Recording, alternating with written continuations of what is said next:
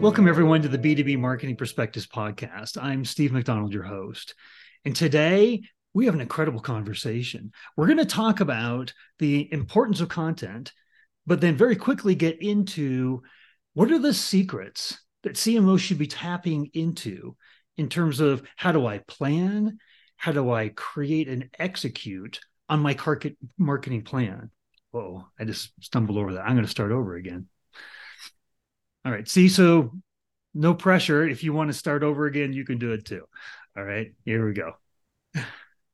Welcome, everybody, to the B2B Marketing Perspectives podcast. I'm Steve MacDonald, your host. And today we have on Elizabeth Irvine. And Elizabeth is a expert. She not only worked at Gartner and she did all the marketing for the marketing advisory team at Gartner. She's the VP of marketing at MarketMuse. She's also the VP over customer success. She's led BDR teams. So Elizabeth has a lot of insights. And we're going to talk about the secrets that, as a head of marketing or CMO, what are the secrets to content planning? We're going to talk about how important content planning is, but what are the untapped resources that we actually have at our disposal to create incredibly, very thought provoking, conversation starting content? How's that for an intro, Elizabeth? Maybe before we get specifically into your insights, maybe expand just a little bit on that background and tell us a little bit more about MarketMuse and what you're doing. Yeah, sure. I started at MarketMuse about five years ago it's the first full time marketing hire. And we were starting to educate the industry about content optimization. That's where we broke into the industry. Um, we had a tool that could assess quality, and that wasn't something that was prevalent then. It's more prevalent now, which is great. Um, and built up the marketing engine from there. I led the BDR team um, at MarketMuse and um, and assisted at Gartner as well and more recently have moved into the customer marketing function and taking taking over the customer success team which has really opened my eyes to everything that i was missing before about our customers and even how i would train um, customer success team members because um, you always have someone a training point with marketing when someone comes on. And i would completely change how i approach that too after being in this in this function. But how we think about content um, and our content strategy after being in both of those roles and and talking to those teams day to day has really opened my eyes into some of those untapped opportunities that you mentioned. Well, let's start out just by hearing a little bit about your thoughts on how important content is. And if I actually ask you to rate the importance of content on a scale of one to 10, with one not important at all to the growth and success of the company to 10 it's actually vital to the growth and success of the company. How would you rate it and why? Definitely very high. Uh i it's i i want to say 10 um or at least a, a very high nine because the way that buyers research now the way that they evaluate their problem, figure out how to solve their problem, figure out who can help them solve their problem, all is surrounded by content.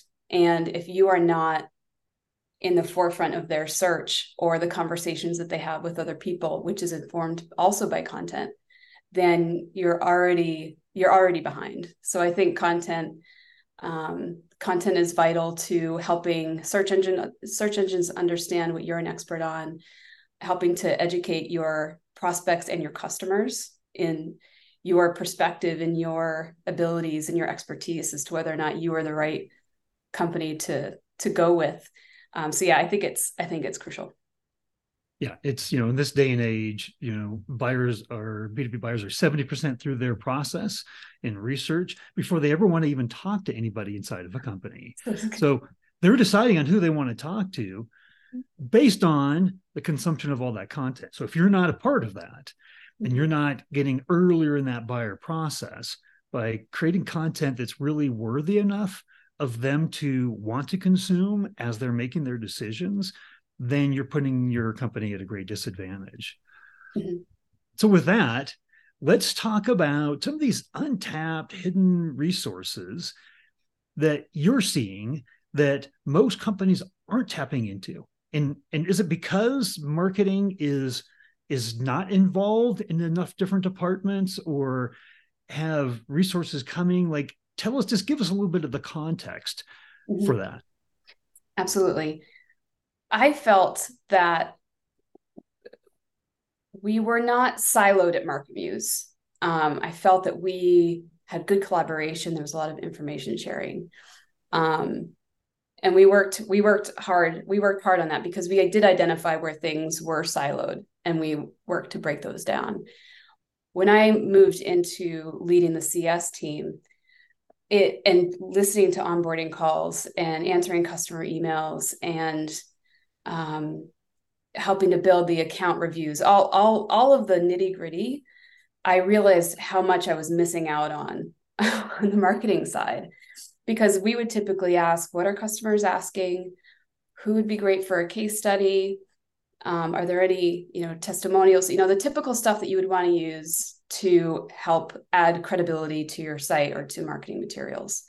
Um, but what I found after being in these calls is there's so much that can be used from those conversations that stays in those conversations because your day is full of conversations and your brain can only process that for a certain amount of time. And when you're in a meeting that's outside of that and someone's asking you what are people asking?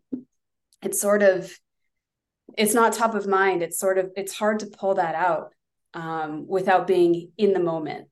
And luckily we have things like call recordings that have gotten very um, very advanced. Gong recently we use we use gong and they recently released an update and their outline and action item view is incredible. So that's making that a lot easier.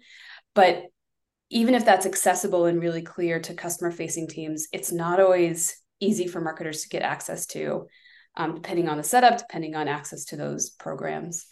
Um, and so we are looking at that kind of content a to to see what people are asking that we're not answering and sometimes more importantly how are they phrasing it are they are we too sometimes we we as team members are so close to our product.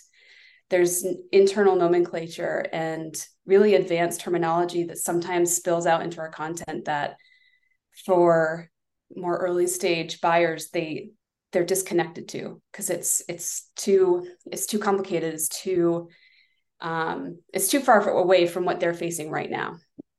Um, so that has helped us reevaluate the language that we're using to speak with our customers um, to speak with our audience to when we're speaking at conferences. And in every capacity we're really looking at um, are the way that they're asking questions and the way that they're phrasing things. Are we are we aligned? Are we speaking the same language?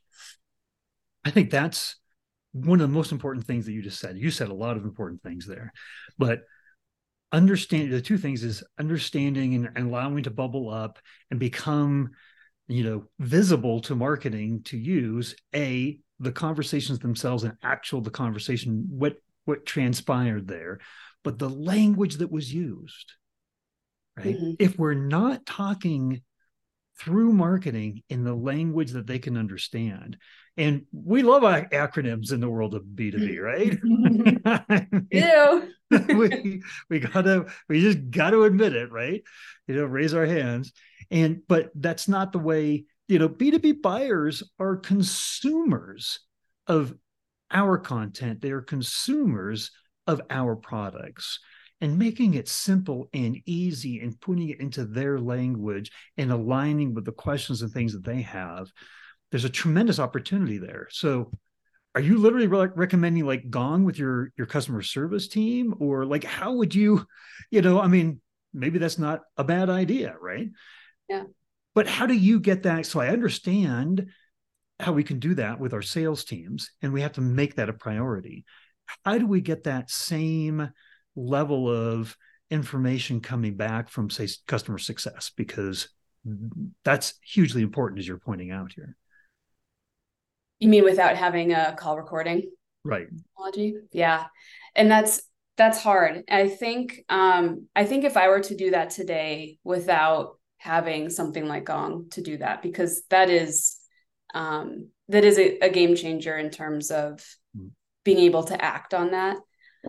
I would probably have some sort of daily debrief just for customer mm. questions mm. and mm. and not worry about action items, not worry about because all of that's going to happen anyway. We have tasks in Salesforce, we have the meeting follow-ups that we have to do, um, but really thinking about um, what they were asking and the problems that they had because we there are commonalities across even if there's a difference in um, what what their goals are how experienced they are because we have a range of, of that as well. We have very new people in the role who are trying to they're wearing multiple hats. Right. and we have people who've been doing SEO and content strategy for two decades and they're using they're all using the same platform but they're aiming to do the same thing. And so the questions that come up can be aggregated into a story and it's just making sure that you don't lose those after the meeting ends um, and it's easy to focus on those action items but um, i would probably i would probably start there. It would probably change because that's a lot but um, i take a lot of notes and try to just make sure i don't make sure i don't lose them and figure out what story do we want to tell with this to go to market to a larger group. And what I love about that is if you make these daily meetings or twice a week or whatever you do, these debriefs, then customer success knows, oh, I've got a meeting coming up. There's an additional expectation on me and my job. So now when they're in the middle of those conversations, instead of just kind of thinking, oh, that was interesting, they said that, right? But actually writing it down, right? Archiving it so that you are preparing for the briefing meeting and then the team gets to benefit from hearing what the other team members are saying. And, I have to believe mm-hmm. they're going to become better customer success agents as a result as well. Mm-hmm. So there's a benefit not only in content, but a benefit in in their role and the ability for them to do their job. Mm-hmm. Now, in our previous conversations, uh, you had talked about that that's going to give you a lot of really good product marketing content mm-hmm. hugely important right but there is a whole entire goal of i have to have content that sparks new conversations with prospects prospects that are in the pipeline cold prospects pop you know prospects that are in the pipeline and get earlier like we're saying in in this call here earlier into the conversation before they've already decided what they're going to do and now they want to talk to somebody in the organization so that's more thought leadership content. That's the content that establishes the brand, the expertise, the trust, right? And the individual salespeople as trusted advisors too. Mm-hmm. So, what are some ways, and you've got a really unique approach at this from MarketMuse, that you bubble up those hidden sources or those secrets to tap into what should you be doing to create your plan around thought leadership and and where should you be pointed yeah. Yeah, I have a couple things I can share there. So it is it is hard not to talk about MarketMuse because we at a high level assess your website and can tell you where you're showing Google that you're an expert and where you're not. And sometimes where you're showing you're an expert doesn't match where you want to focus on, maybe because of historical content, previous content plans. So MarketMuse can tell you those strengths and weaknesses, but also how hard it will be for you to pursue a topic and how much content you'll need to create. So you can, it makes deciding where to focus your time a lot easier. Um, so from a general content planning perspective, tools like MarketMuse can help you do that. One way that I found with customer conversations, um, which I knew we could do when I was when I was just in marketing, I was like, there's so much customer data there's got to be something that we can do here. And I would try to get it from other teams, but it was hard to get that prioritized because there's so much that we're trying to do. We're still a small company. Um, and now that I'm having these conversations, I can see those data points a lot cl- more clearly. And we used one we used one data point that had to do with content efficiency, which is something that content teams and marketers can understand. If you're reaching a certain threshold of efficiency, um, you know that you're putting the right effort into things or you need to pivot. And on average, we found that 10% of content is efficient, which mm. means you're there's a lot of companies producing content that isn't really serving the overall business goal or like i said before where the strengths and weaknesses are on the site um, and so we ended up creating thought leadership content conference presentations um, webinars around that talking about well what does that mean? And what do you how do you identify how to resolve that? It comes back to how you think about how to construct a content plan and choose the topics that you write about. So in that one data point has been we've been able to use that in a lot of different ways. And so, so you don't need a lot of data. You don't need to create a whole big massive report which is great if you can.